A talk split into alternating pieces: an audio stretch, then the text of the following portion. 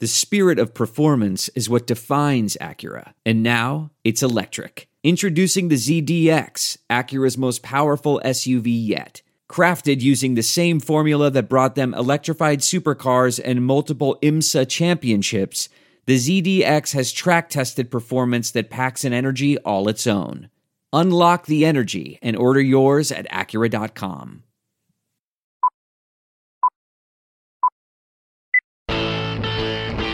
51,000 plus on their feet. Nobody's left to beat the traffic tonight, I guarantee you. Mark gets the sign. The wind and the pitch, here it is. Swung, fly ball deep left center. Grissom on the run. Yes! Yes! Yes! The Atlanta Braves have given you a championship. 25 lighters on my dresser, yes sir. You know I got to get paid.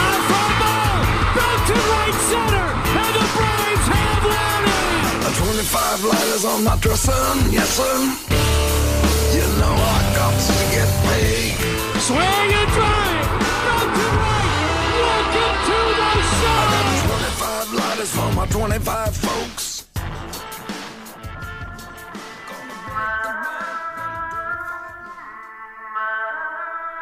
Now get ready. This is the Platinum Sombrero Podcast with your hosts, Dylan Short and Adam Doc Herbert.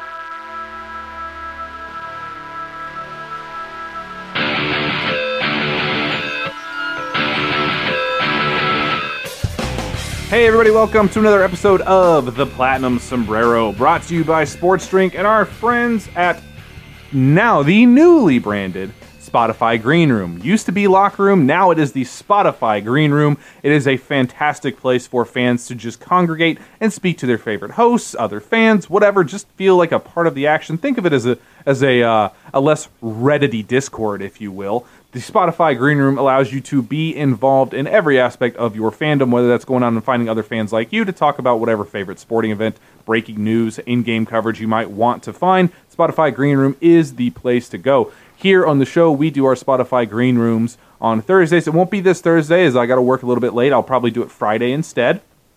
But it gives you a chance to come on. All you got to do is go to Spotify Green Room, download it in the uh, in the Apple Play Store or the Google Play Store, and create and link your your Twitter profile or whatever other profile you want to, so you can kept up to date. You can follow the TPS page, or you can just search under my name. You can find the uh, the page to follow along there, and you can be notified every time that I start one up. It's usually Thursdays at 9 p.m. So come on down. We'll always have a little Braves powwow session and talk about whatever else is going on in the realm of baseball. Spotify Green Room, the best place to go. Spotify Green Room, breaking barriers one room at a time. Okay, so before we get into this, got to say a happy, very happy belated birthday to uh, my partner's better half, the lovely Val, uh, and to our good buddy Gaurav. Um, also the lovely Gaurav, I guess I could say. Although Valerie's probably got him beat a little bit. Um, just, just if I'm being unbiased, uh, but very cool that uh, two very important people to us having their birthdays, and we get to celebrate it on the show here. So, Doc, I got to ask, man, what what did you do for Val's birthday? So this was kind of a fun one. We've been together for oh god, what year is it? We've been together for a decade now, and this is the first time that rather than spending time with me on her birthday, she and two of her friends drove up to Cloudland Canyon in Tennessee and went hiking. I didn't get to see her till uh, probably six or seven that night, so I went out to my buddy's music studio, and that's what I did for my wife's birthday. Is I didn't spend any time with her. It's the thing she wanted the most. I was about to say, sometimes though, when you've been together that long, that is the gift. Yeah, absolutely. You know, and and when we did see each other, it was a, a joyful reunion. It was happy for everybody involved. But uh, yeah, I think that she was really excited to um, just go and spend some time with her girlfriends and go get out into nature. It looked like it was humid that day. I was glad to be indoors. I can only imagine. It is. Uh, it, w- it went from feeling like like summer was never going to show up to summer got here in a very quick hurry, really quickly here in Georgia. So uh, nice to see that some of us are able to avoid that heat a little bit. Speaking of avoiding the heat, the Braves. After we talked about them and how they were kind of making it a lot more difficult, making it look like the 2018 Nationals, where it looked like they were kind of burying themselves early. They decided to kind of turn it on a little bit. Since last week, since our last episode, uh, when we were talking about being in the throes of, of that kind of awful stretch there, where they just could not seem to to sustain any sort of run. We talked about the 26 games leading up to the All Star break. Well, they've gone five and four since then. Five and two after the Red Sox series, which is where I'm going to count it at. because I don't count two game sets as series. You know that about me. Um, but five and two against the, the the Cardinals, who aren't very good, and the Mets, who are good. Uh, so good news there. And most importantly, two of those wins being against the Mets. We talked about this at length that because they're playing the Mets so much in the next few weeks, I think uh, before this series started, it was seven of, of the next 11 games. So by this point, you've got uh, four of your next seven are against the Mets. And the Braves, so far, the worst they can do is split this series. Now, I, I need them to win this series. That's that's what the Braves need to do to to make this series kind of really jump up and be important. That cuts it from what was a five game deficit as the as the series started to a three game deficit, which puts you right in striking distance before the deadline um, or, or before the All Star break. And you have that four game spat with the Reds in between there, which can go either of the Reds could come out and, and pulverize you for 19 runs in a game, or they could go completely silent and you could mash them for 12 runs in a game. It's kind of un- unknown what type of Reds team you'll get. But for the Braves, I do feel like this has been a very important stretch. And while we've said this numerous times, the team does look like they're playing better than they were at any other time consistently this season. Yeah, regardless of, of win loss uh, results, you are seeing. I just get a better, a little bit better feeling out of the team right now. I mean, there's still some games where they look really listlessly. Even in the last five games, uh, they've only scored eight runs. They they had a couple of home runs that really bailed them out, but. Um, by the luck of the draw, the starting pitching decided that it wanted to show up. So there've been three shutouts in the in the past couple of games. So that's been really good to see. You can you can endure some a slumping offense as long as your starting pitching is uh, keeping things within reach. So that's been really nice. And yeah, seeing them beat the Mets. I mean, you know my my. Um, distaste for the New York Mets is very well documented on TPS. But uh, right now, it's not even about being the Mets, it's about them being the division leader and going into their house and taking two out of the first three with a chance to win three out of four. Kyle Wright's on the mound tonight, so um, there's a lot of different things about this tonight's game that point towards the fact that the Braves are going to lose it. Um, which tells me that maybe they won't. There have been a number of games like that this year where I'm looking at the lineup and the pitching matchup going, there's not a chance we win this game, and then we win like 9 to 2. So if you come out of the first 10 games out of this rough stretch and you're 6 and 4, you're 3 games out of first, and you're one game under 500, that gives you a really good feeling. And you're right about the Reds. Um, they are the type of team who could lose 20 to 19. Their offense is great, their pitching is terrible. So when the Braves see the Mets next week, there is a possibility, you know, knock knock on knock on all of the wood if you can, but there is a possibility, thank you, that uh, that they will still be in striking distance, and they get to do it at home. And by that point, uh, Max Fried won't. Mm, his IL stint was retroactive, so he might be coming off the IL right at the end of that Mets series. So, feeling really good right this second, even with the slumping offense, even because you know that they they are going to come back around. Ozzy is just in the middle of a heater right now. Freddie Freddie's looking right again. Dansby's starting to look right again. You're getting incremental production out of the bottom part of the lineup, but it's enough to string together a couple wins. So, uh, right now, with the roster being what it is, then, you know, I'll take 35 and 37 for now, I guess. You still got plenty to add between now and uh, now and July 30th, but keep your head above water and and that might might keep you rolling. And that's kind of been the key is find a way to keep yourself uh, within striking distance. You know that the Braves are better than what they've put forth so far, so it's more about don't bury yourself. Um, one of the good, one of the keys to this has been because I'll give the offense a little bit of a break. I mean, two double headers uh, in consecutive days. It's not fun for position players when you're playing. And yes, it's only seven innings, but you're talking about 28 innings worth of game. Uh, smushed into two days, and you don't have a break after that. You went right from a doubleheader uh, at home to getting on a flight to playing a doubleheader uh, starting at five in New York, and then you don't have another off day uh, coming up for a little bit of ways. So I'll give the offense a little bit of leeway. What you've needed for something like this, whenever you have this much to play in that same span, position players are going to get more tired than your pitchers because obviously they're doing more. So your pitchers need to step up. And for the Braves, the starting pitching has done just that. And the starting pitching ha- has been absolutely fantastic over this stretch. Charlie Morton with with his two best starts as a Brave consecutively. Shocker ball all shockers. We'll talk about that a little bit later because there's probably there's there's a specific reason for that. Max Fried was electric in his outing, uh, which apparently he developed a blister. Again, we'll talk about that in a second. Drew Smyly came out and was really really good. Uh, we we've had a, a Bryce Wilson's was the only one that was not a was not a, a substantially good effort. I mean, and that's it's not that Bryce was particularly bad. A lot of things happened afterwards due to some stupid managerial mistakes, if I can borrow a word from our manager. Uh, some stupid decisions made, but overall, even Bryce kind of pitched like a like like what you would expect Bryce to pitch at, at the major league level. wasn't wasn't overly dominant in any stretch of means, but he was around the strike zone. and He gave you a good chance to win if you had pulled the right bu- or pushed the right buttons. The bullpen has been shakier.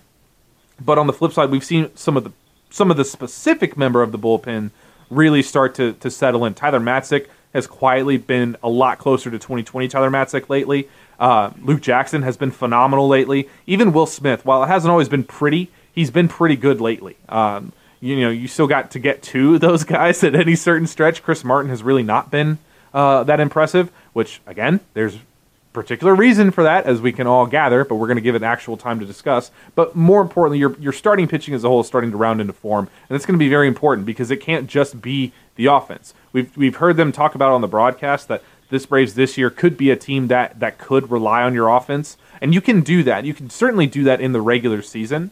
Once you get to the postseason, though, that doesn't work. You have to have you have to have basically every facet of your team working in order to go on any sort of run. Now, some would say, you know, don't talk about the postseason until you get to the postseason. I'm still going to talk about it because that's the whole point of this Braves team. The whole point of this Braves team is not to play good in the regular season and just miss the postseason. The point is to make another deep run in the postseason. That's I'm not going to let anybody off the hook because the season didn't start out like we wanted because we've had some injuries. That wasn't what this team was supposed to do before the season started, and that's not the way that we should judge this. Because as we hand out blame to everybody, we hand out a lot of blame to players, we hand out a lot of blame to Snitker, and we should also include we hand out a lot of blame to Liberty Media. We should also hand out blame and, or hold accountable, I guess would be a better word, literally every facet. That includes the front office as well. They should be held accountable as well. This is not a team that's looking to quote unquote do a or I shouldn't say quote, but to to have a good regular season. This is a team that was supposed to come into this year with designs at a World Series. That's that's what everybody wants. That's what everybody expects from this team. So that's the that's the standard I'm going to hold them to. And for that to happen, everything has to go well or it has to go well enough to where you can make up for when it's not. Right now, the starting pitching is picking up the slack. And that's just something that you want to see. It, you hear all this stuff about the healthy competition between all of the starters, and yeah, we really just want to make each other better. Well, you got to have somebody being good that everybody is striving to be like. And even for when we would see Charlie hold it together for for a very large portion of his start, but he would still have the one meltdown inning, that doesn't inspire much confidence. You need to be you, you can't do that. You can't just completely implode and have everybody else try and one up you because you know you you got to set the bar high. And Max was hurt. We know that.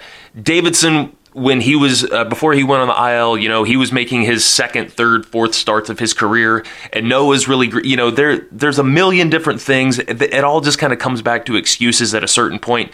You know, yeah, it sucks that Mike Soroka's hurt. Doesn't matter. Got to win. It hurt. It sucks about excuse me about Marcell Ozuna. Yep, that sucks. That whole thing is just a disaster. You got to win. The bullpen, too bad about it. Got to win. It doesn't matter.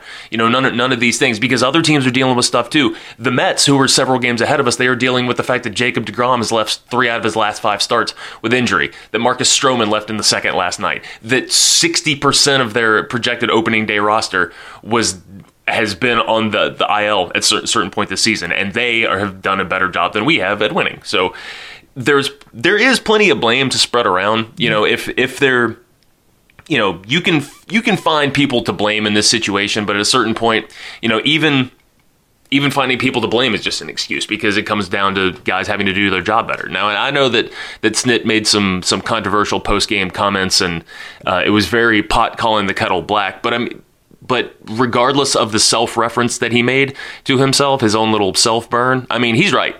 You know, AJ Minter's got to do his job he has flashed that he can be a legit, I don't want to say that he could be a star, but he could be a really, really solid reliever a lot.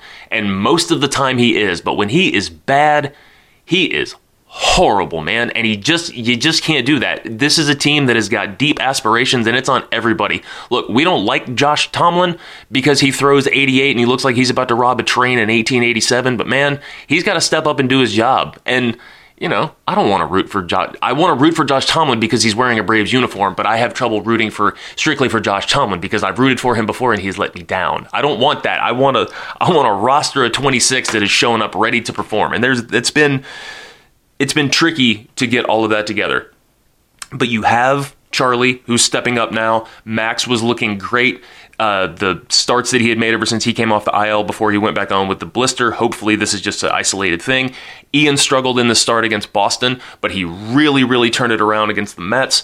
And he's been the most valuable pitcher, the most valuable pitcher that we have had this season and nobody wants to hear the oh it's going to you know it's going to seem like we're making a, a, big trade at the deadline when we get back Ynoa but you know he was one of the guys who was really performing when he was there and when he was well he was the best pitcher on the team right. while he was healthy and he needed to be, be and it wasn't particularly close well no because Smyly he seems to have turned a corner a little bit knock on wood again but you know when Ynoa was doing well, Max was not, Charlie was not. So now that those two are doing well, if you get Ynoa back, and then Davidson seems a little hazy right now, but you add him into the mix, maybe you've got Soroka, probably not, but maybe. And and if you do go out and you make a trade, then you're looking at a pretty solid rotation right there that can continue to pick up an offense that, you know, you need to add another bat in there as well. But if you can start supplementing, like I said, just keep your head above water and you can keep rolling because the front office knows that if it starts throwing up the the white flag, then it's going to be bad news for this offseason because people stop coming to games, less revenue, signing less free agents, more losing, people continue to not come to games, and so on and so forth. So front office knows that as long as the team is even kind of in the hunt, then they have to add because they have assets as well. So seeing the starting pitching, we've talked about that a yeah. lot. We've talked about that because that's why I've never bought that the Braves are going to be sellers at the deadline, especially after the lost revenue from last year. We we may talk about Liberty and how they just view the Braves as you know some way to get some money. Well, the only way to get that money is for people to show up to the ballpark, and that's one of the things that say what you want about them, quote unquote, being cheap or whatever. Um, they're not going to to punt a season and be like, all right, we'll sell everybody off because for them the main thing is to have people showing up to the games, and if that means that they have to go out and spend more um, in a very very short term to boost the the revenue for a long term, I think that that's something that they would probably do if you could phrase it to them in that way of saying that yes, you're spending more today, but you will make more off of what you're spending in a year from now. They're all business guys. It's not like Liberty Media is in entertainment and all sorts of different types of businesses. They're not they're not idiots when it comes to business savvy. They're very aware of you know you can spend more in the short term than you'd like, but it can make you more in the long term, and you're supposed to, you're you're setting yourself up for long term success. Um, it does kind of bring up an interesting point right now that. Uh, I, I want to get to the discussion about Charlie and, and, and Max and, and Huascar and the pitching as a whole. But before we delve into that, just one little quick aside, because we're not going to talk a lot about trades today. Uh, we might get to some if we have the time at the end here, because um, there, there's something that's going to imp- impact that, obviously. But if I were to ask you, Doc, right now, if you were telling me that you could only make one big acquisition, and I'm talking about like something that changes the calculus of the team, are is in your opinion would it be an outfielder or would it or let's say would it be a position player or a pitcher? Hmm. I think it would be a position player. I think you got to get an everyday left fielder. Yeah, you can't keep running out Almonte. You can't do it. I think that that's going to be the more important thing because you have to. You know that Almonte has done very well. Heredia has done very well for for more than you should have ever anticipated him doing this season. Um, but at some point, you know those guys are, are going to go back to being who they are, and it's not fair of them to ask them to perform at the level that they've been performing for stretches this year uh, and you have to really you just you have to move on from Ozuna. And how do you do that? You got to get another big bat to replace him in the same position. Like I've said a million times, I understand that Riley has had issues throwing the ball from third base. They are not moving Riley off of third. I can guarantee you. Now, some people can argue that, oh, well, it probably wouldn't affect him. Maybe, or maybe it would. Maybe moving him out into left field where now he's going to get more tired because he's moving around a lot more, because he has to focus on his defense a lot more. Maybe that does take away from the bat. It's the same reason why they will not move Acuna to center field why they are adamant about leaving him in right field. And if you were to ask me to be honest, I'll tell you that yes, it it most likely does make a difference. Fresher legs means you're not you're going to be more on time with your swing. When your le- when your lower half is tired, your bat drags behind, and that's going to be the thing with the Braves. They're going to be worried about that with Riley, and maybe Riley is just more comfortable at third. Even if you say he's not a great defender at third, where it maybe shouldn't matter, but if it matters to Riley, then it matters because you can say what you want about wanting to build the team a certain way, but in order for that to work, you would have to be able to move him off of third base without taking away from his offense. And if you're not confident that you can do that, then you don't make that move because then you're then you're making another hole that you were trying to fill when you could just fill it with an outfielder to begin with. Yeah, and and you you can you can see the pitching staff starting to, to kind of come around a little bit, and like you said, uh, Jackson and Smith, and you know there there have been a couple of relievers that have um, that have stepped up, and you you can you can patch a bullpen easier than you can patch a, a glaring hole in in the lineup. Right. I don't count a bullpen piece as like a big move. Like when I say like a like a calculus changing move, I mean a starting pitcher or a starting position player. I don't mean a reliever where you've got 11 relievers nowadays. So yes, like if you could get Richard Rodriguez, yes, you'd improve your your chances by by a fair amount in game to game scenarios. But overall, as far as like the calculus of the team about how good is this team, starters and position players are infinitely more important than individuals in the bullpen. Agreed. And uh, it's funny you brought up Rodriguez because my ultimate trade deadline deal right now is him and Bryan Reynolds from the Pirates. But That's one that I've I've talked about them a lot. I think that that's a deal that could get done. Uh, you know, the Pirates are just going to basically trade off everything.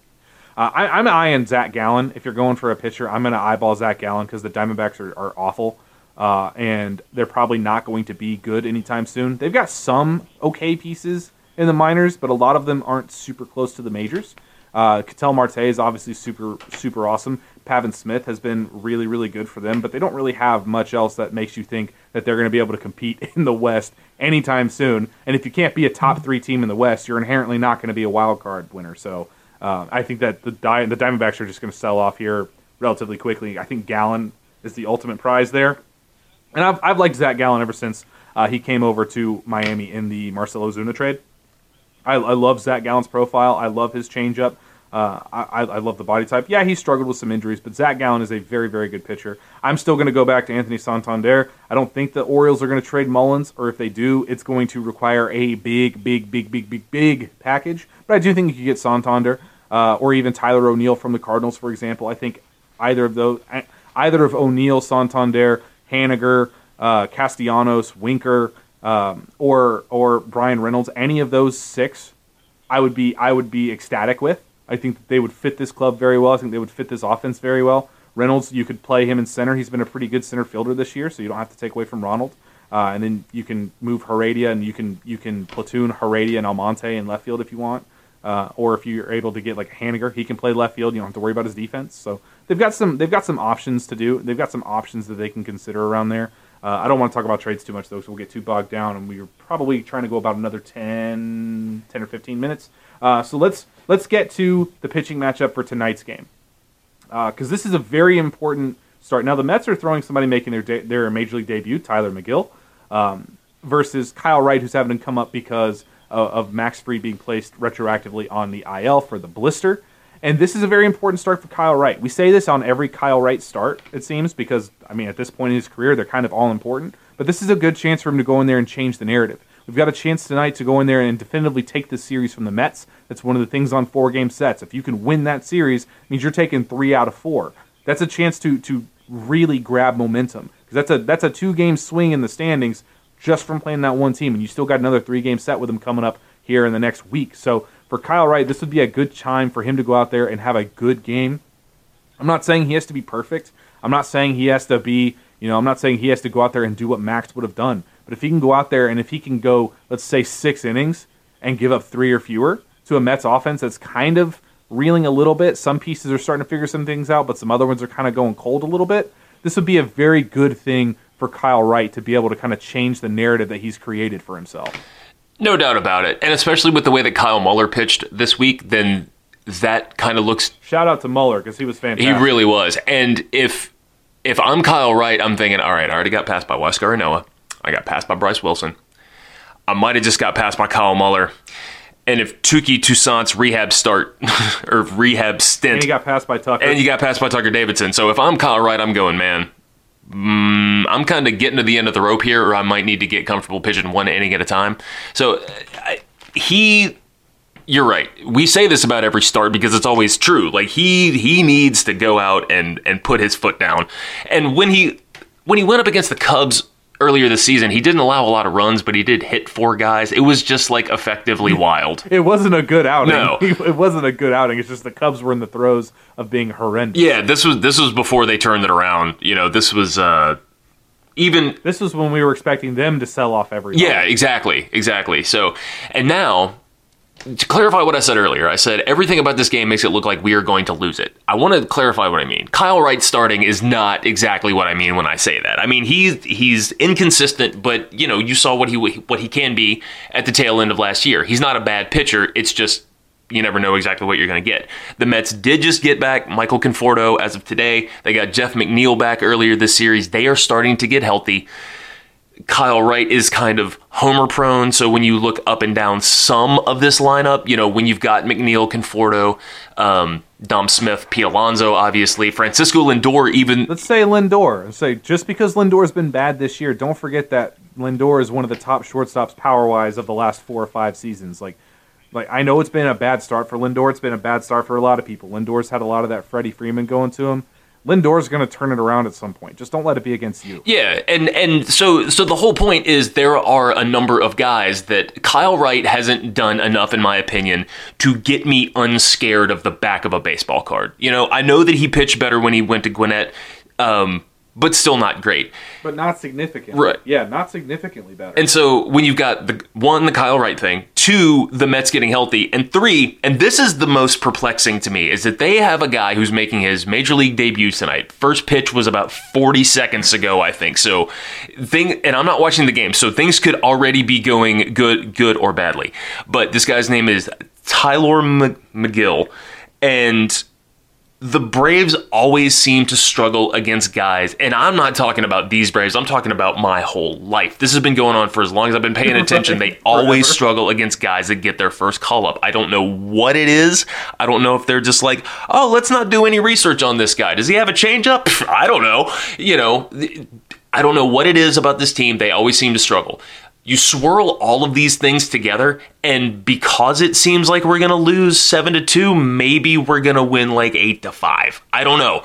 I, I could be totally wrong. It's just one of those like every time that I've looked at the lineup this year and said, "Oh, well, I can't believe they're sitting fill in the blank against fill in the blank." We're totally gonna lose by fill in the blank runs or whatever, and it never seems to go that way.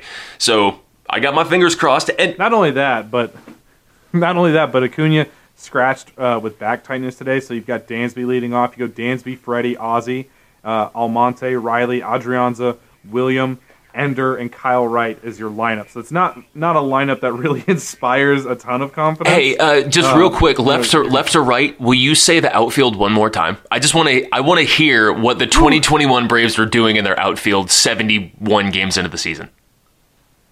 Abraham Almonte, Ender Inciarte, Ehire Adrianza. Uh, could you do the rest of the episode? I'm gonna go and vomit a lot.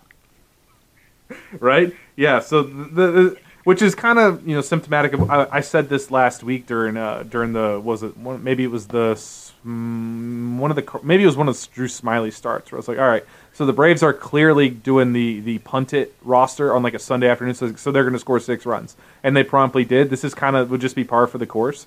Um, but this is this is one of those games that worst you can do is split. I I I think it's important for the Braves to win this series, but at the very least you're not going to lose any ground.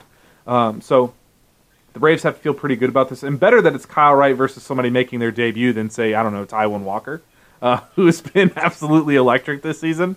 Uh, not somebody that I would want these Braves to have to face right now, especially down Ronald Acuna. So we'll see what happens. Um, but I'm glad that you brought up Kyle Muller because that was, I think that start was pretty endemic of, of what Kyle Muller is. And this is why um, there are certain prospects you get just incredibly excited about when they make their debuts that you know, like Wander Franco. Like when they make you like, all right, this guy's here to stay. He's ready to go. He's going to dominate.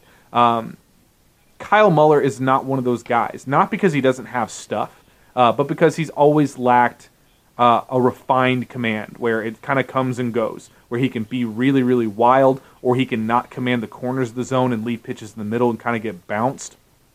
But what we saw from him in his first start was was what you hope to see from Kyle Muller. Like that that to me, and I, I thought that might be the case. I thought it was a very smart move by Snitker, and I'll, I'll give him praise every time I like. If I've criticized him for for doing things that are stupid, I'll give him praise for doing something that's smart. Having Muller go against Degrom was very smart.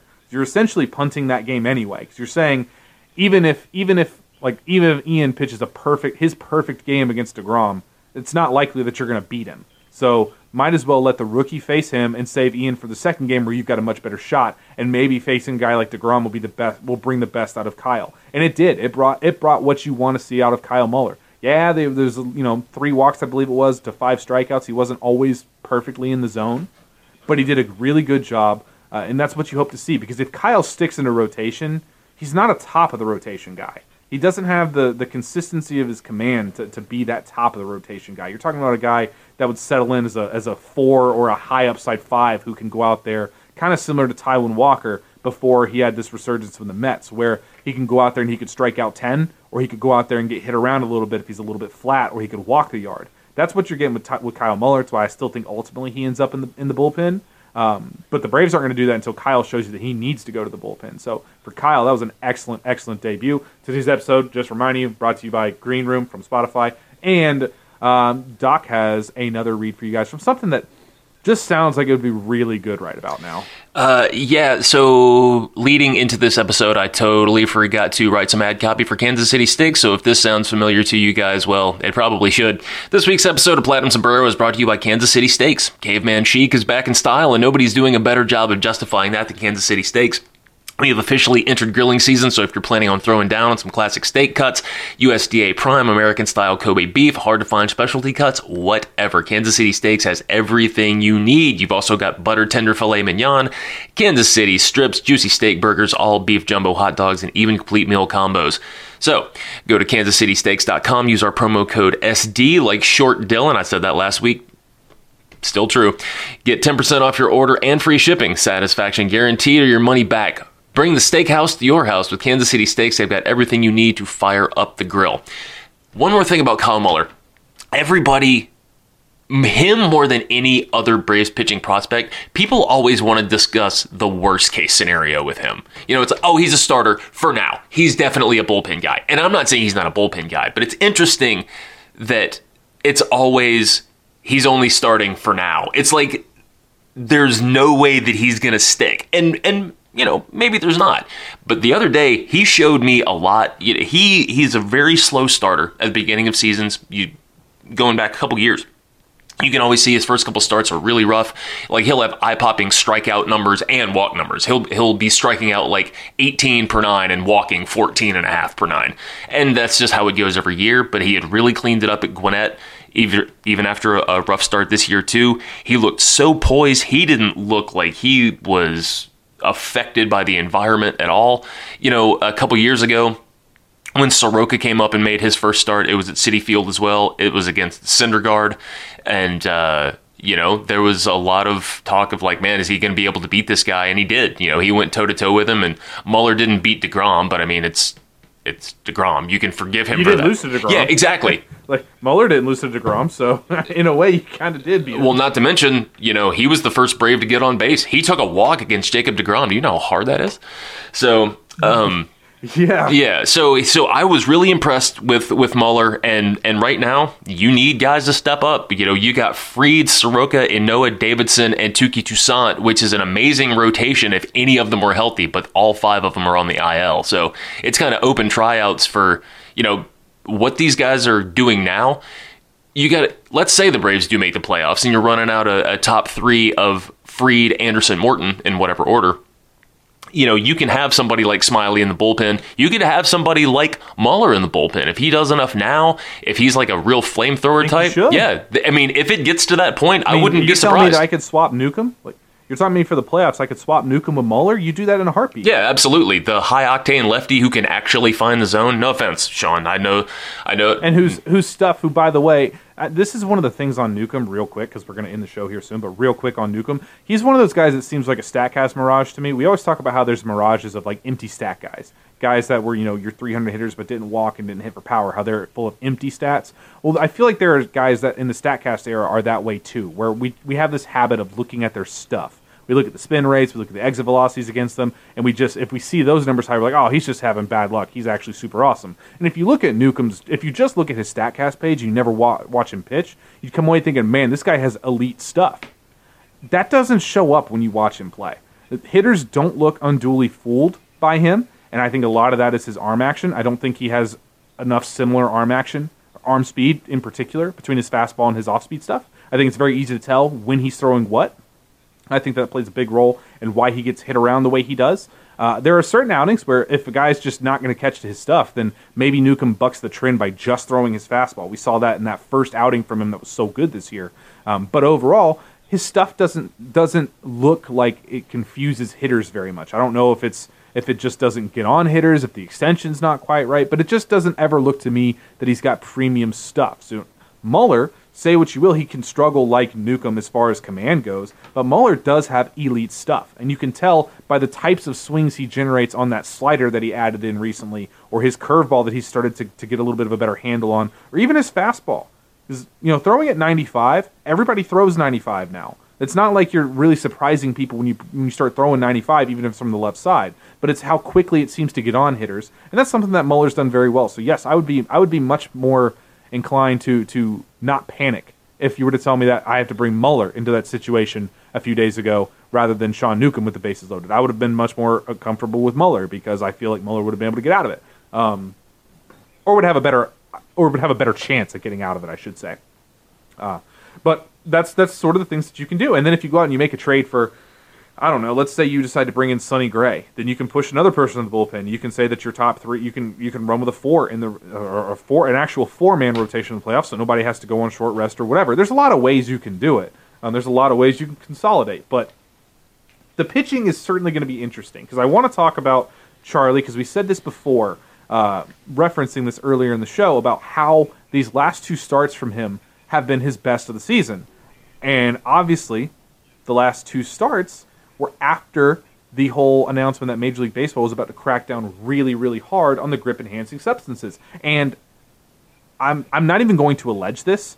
I'm just going to straight up say it. Charlie was the most obvious user of sticky stuff on this team. He has been ever since he went to Houston and his numbers started popping. When his fastball spin rate jumped through the roof, when his curveball became one of the greatest curveballs in baseball. Charlie has I I sat there and watched in the 2017 World Series where Charlie stuck his gum out of his mouth and started touching the baseball with his gum on live television.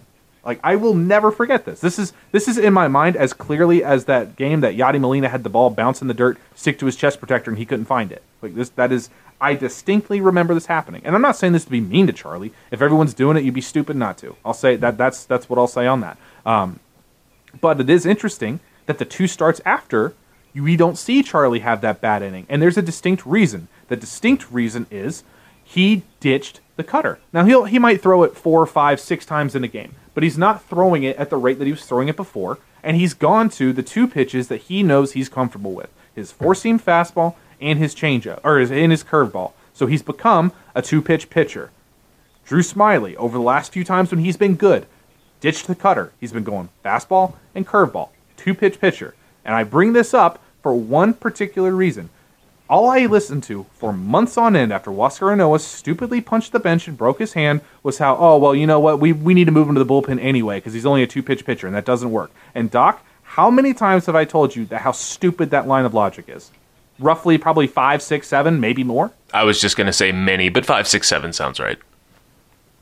It could be more than that because it is. Because when you are when you have two pitches that are elite pitches and you have a third pitch that is maybe average at best. Let, us let's, let's err on the side of, of benefit of the doubt and say that it's an average pitch. You are much more likely to get beat on the average pitch than you are the elite pitches. Whether or not, this is the big key. This is where pitchers hurt themselves. when they think and when fans think that you have to throw a certain number of, of types for your repertoire to work as a starter. That is not true. It doesn't really matter if a hitter knows you are throwing a curveball. If you have a 70 grade curveball and the hitter knows you're going to throw the curveball, he's already sitting on that if he knows that your curveball is your best pitch. He already says, all right, like, like when people come against Max Fried, they're not thinking, okay, well, do, is he going to throw that 95 mile an hour fastball? No, they're going up to the plate thinking, don't get beat by the curveball because it's his best pitch and everybody knows it. And he, yet, he still beats you with it. Why? Because his best is better than your best. If you are a pitcher in Major League Baseball, and this is what I think Charlie's kind of gone to of if I'm going to get beat, get beat throwing your best. Don't get beat throwing your weaker pitches. And this is, I think that that is kind of endemic for how the Braves have performed since the whole crackdown on the sticky stuff goes. Because we've seen it with Smyly, and Smyly was obviously a user too. Uh, we've seen it with Luke Jackson, who, again, I'm not going to. Now, Luke, I'll allege because I don't know for certain, but it just makes a lot of sense. Uh, if you look at spin rates, then Will Smith, pretty obvious decline in spin rate as well. Um, but Charlie and Drew were the two most obvious guys, and Max, which would be why I believe that the first start that Max has with no sticky stuff, he comes away with a blister. And I'm not saying Max was using spider tack. That, that's the big divide here. There's a big difference between spider tack, which you could say is not a ton of guys, but a few guys, versus the the bullfrog and rosin combo. Uh, and for Max, I think Max is a sweat and rosin combo because Max tends to sweat very profusely under pretty much any circumstance, uh, which could also be why Max has a very high tendency of hiding his curveball until the second time through an order, third, fourth inning, which would be when he's built up a lather and he can run his hands through his hair or down his arm and he can get some sweat and then go to the rosin bag. That's when he starts throwing that curveball more. But when you don't have that film over the fingers, what that stuff can do is it provides an extra layer of protection for the seams not touching your bare skin. That's where you get the blisters, is when the seams dig into your bare skin. Max must have tender fingers. It just kind of is what it is. But that's why when he can't use the grip stuff and the seams are rubbing across his fingers, he develops a blister. So that is definitely something to look at, and that's something that Major League Baseball should have considered before they went with this slap bleep idea of, of enforcing this rule midseason. So it's a long-winded answer to say congrats to Charlie. Stick with what you're doing. If you have four pitches, two of them are elite and two of them are average, don't throw the four pitches if you don't have to. Make them beat your elite stuff before you go to your non-elite stuff. It's not that hard. Don't overcomplicate things. No, very very well said. And and people have known that this crackdown was coming, and the the impacts of this. I mean, it's obviously being handled very poorly so far. Seeing both Max Scherzer and Sergio Romo, and as of today, Shohei Ohtani getting in on the hey. By the way, that was some weak sauce by Joe Girardi. Oh, yeah. That was that was 100% Joe Girardi was trying to get Max Scherzer off his rhythm, and that's something that Major League Baseball didn't even consider before implementing that midseason. For me, if you see a manager do that, you got to toss that manager immediately. He did get ejected, but it was after Scherzer stared him down on the way. After he came yeah. on the field. Yeah. So After he came on the field and tried to fight Max Scherzer. which I, I would watch those two fight in pay per view. But uh, but Do you want to get Don Zimmered? uh, hey, you know, if if Max wants to act like Pedro, then uh, then we'll see what happens. But uh, I don't know, just the every this whole thing about the sticky stuff, like it's really weird that it that it got implemented halfway through the season. And especially now that you're looking at five weeks up leading up to the trade deadline, and now you can't even really be sure who's going to give you what. You know, you not only do you have to deal with like, you know, Glasnow got hurt, Tucker Davidson got hurt, and because you know talked about last time around with if you got to grip the ball harder, then it's putting a lot of undue strain on your forearm. And, you know, if you have anything pre existing in there, then it could wind up just being a giant disaster. So now, not only you trying to not get hurt, you're trying to pitch well enough to where you can either increase your trade value or, or just be a valuable chip or whatever. And, and you can't even really be sure if you're a front office what version of a guy you're going to get. And the sample size is still going to be small enough to where results can be deceptive there. So, uh, hopefully, if the Braves do go out and get somebody at the deadline, it's somebody that's going to uh, be immune to uh, any decline in performance. Uh, you know, it's what you ultimately hope for in the trade deadline. But uh, now, especially so this year with the pitcher, because I, I think this is just this is just such a ridiculous thing. Like the the hitters wanted the pitchers to have this on their stuff. You know what I mean? Like because because it, benefits them too. So and so you're you're hurting both sides, and now you got Joe Girardi trying to fight Max Scherzer, and he's gonna get you know punched in the neck on live television, and everybody wants that, but nobody wants that. Oh, and then Max is, Max will just steal his soul, and then his other eye will turn light blue. He's a White Walker, or part of him anyway. I never thought about that. That, I'm that that's what I'm convinced that that's that's one conspiracy that I'll think of. I've got some other conspiracy theories that I've been thinking about in certain situations. You know, late at night when you know uh, Carter's asleep and I've had some free time to do some things um, that I kind of come up with off the top of my head. I'll, I'll definitely text you about those tonight. But I do want to get to watching this game because apparently Kyle Wright is being Kyle Wright right now. Uh, two walks and two wild pitches has allowed a run to score, and then uh, Braves are down two to nothing right now in the first.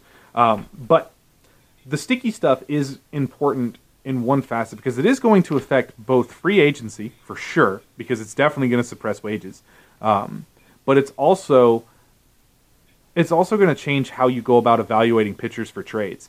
Now i can guarantee you guys that are at the forefront of analytics are going to be using spin rates to decide all right am i is this even worth trading for this guy? Or now i'm going to have to change the package that i would give because i'm sure this guy was using before so now i don't know what i'm going to get from him. Um, it's definitely going to have an effect on that. This is why, I, again, why it was so stupid for baseball to do this in the middle of the season and not just create your own substance. You're a ten to twelve billion dollar industry. You're telling me that you can't create your own mixture of sunscreen and rosin that that gives you grip without really affecting your spin, even if it just takes your spin to maybe your A plus fastball, but doesn't give you much beyond that. Tell me that you know a, a guy that didn't fin- the, a guy that barely graduated high school can figure this out, but you can't. Uh, seems kind of weird to me. Uh, but it's also another case of why wouldn't you just, if you really were trying to go away from substances, period, I don't know why you wouldn't just use the Japanese or the Korean baseball. I know they tried it once and it didn't work out well, uh, but it is a tackier baseball that are stored hermetically and are individually sealed. To me, instead of having somebody just go and rub mud on it, uh, which you know is basically uncontrollable because they don't all get the same amount of mud. Uh, you'd figure that that would be the easiest way to go about it, but Major League Baseball has to Major League Baseball and make things harder on themselves. And for the teams, it's going to make it a lot more difficult at the deadline. So I don't know what I'm expecting. I just think we're going to see. I don't know if we're really going to see a ton of movement this deadline because of that. I think you'll see some guys, some teams that are just going to have to take a risk, take a risk. Like I think the Blue Jays are a pretty prime candidate to, to take a pretty big risk and try to bring in somebody big as far as the starting pitcher goes.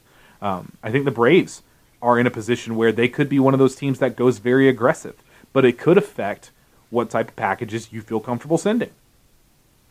No doubt, and I think that uh, somebody in the in the NL Central is going to be getting involved with some starting pitchers too. You you mentioned Sonny Gray, Nick Castellanos, and Jesse Winker, uh, all possibly being targets. I honestly, I think the Reds add. I don't think that I don't think they sell anybody. But if you take take a starting pitcher, you got to make a real sure in a place like Cincinnati that you're getting what you pay for because a ballpark that tiny pitcher performance getting compromised going into a little bandbox like that, I mean, you'll ruin your title hopes within two weeks of getting the guy.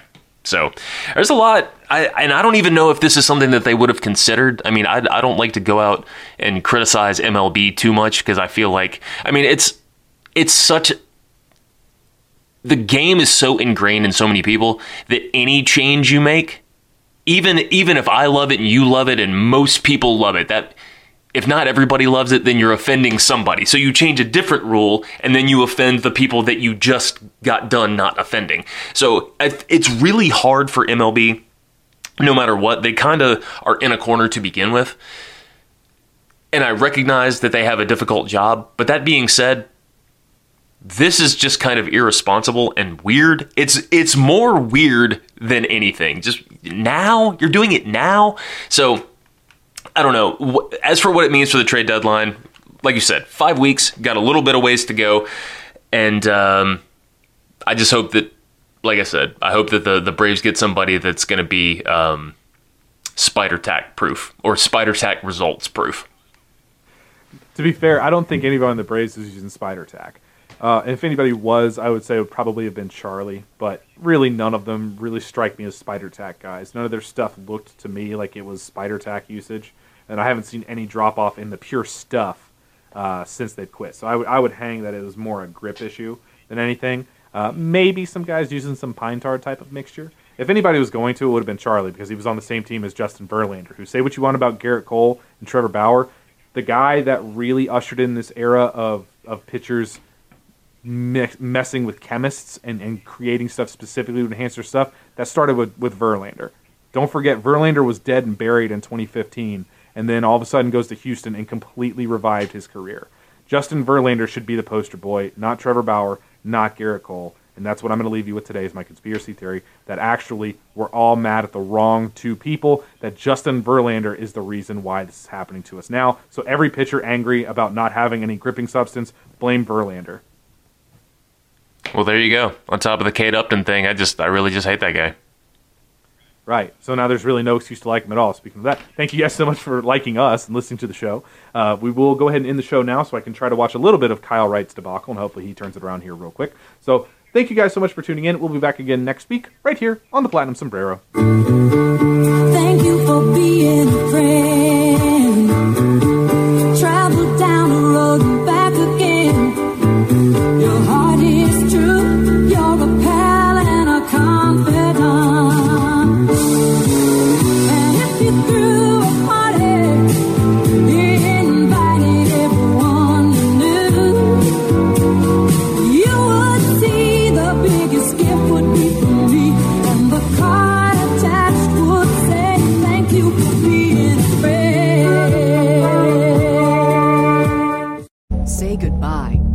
Credit card rewards. Greedy corporate mega stores, led by Walmart and Target, are pushing for a law in Congress to take away your hard earned cash back and travel points to line their pockets. The Durbin Marshall credit card bill would enact harmful credit card routing mandates that would end credit card rewards as we know it. If you love your credit card rewards, tell your lawmakers hands off my rewards. Tell them to oppose the Durbin Marshall credit card bill.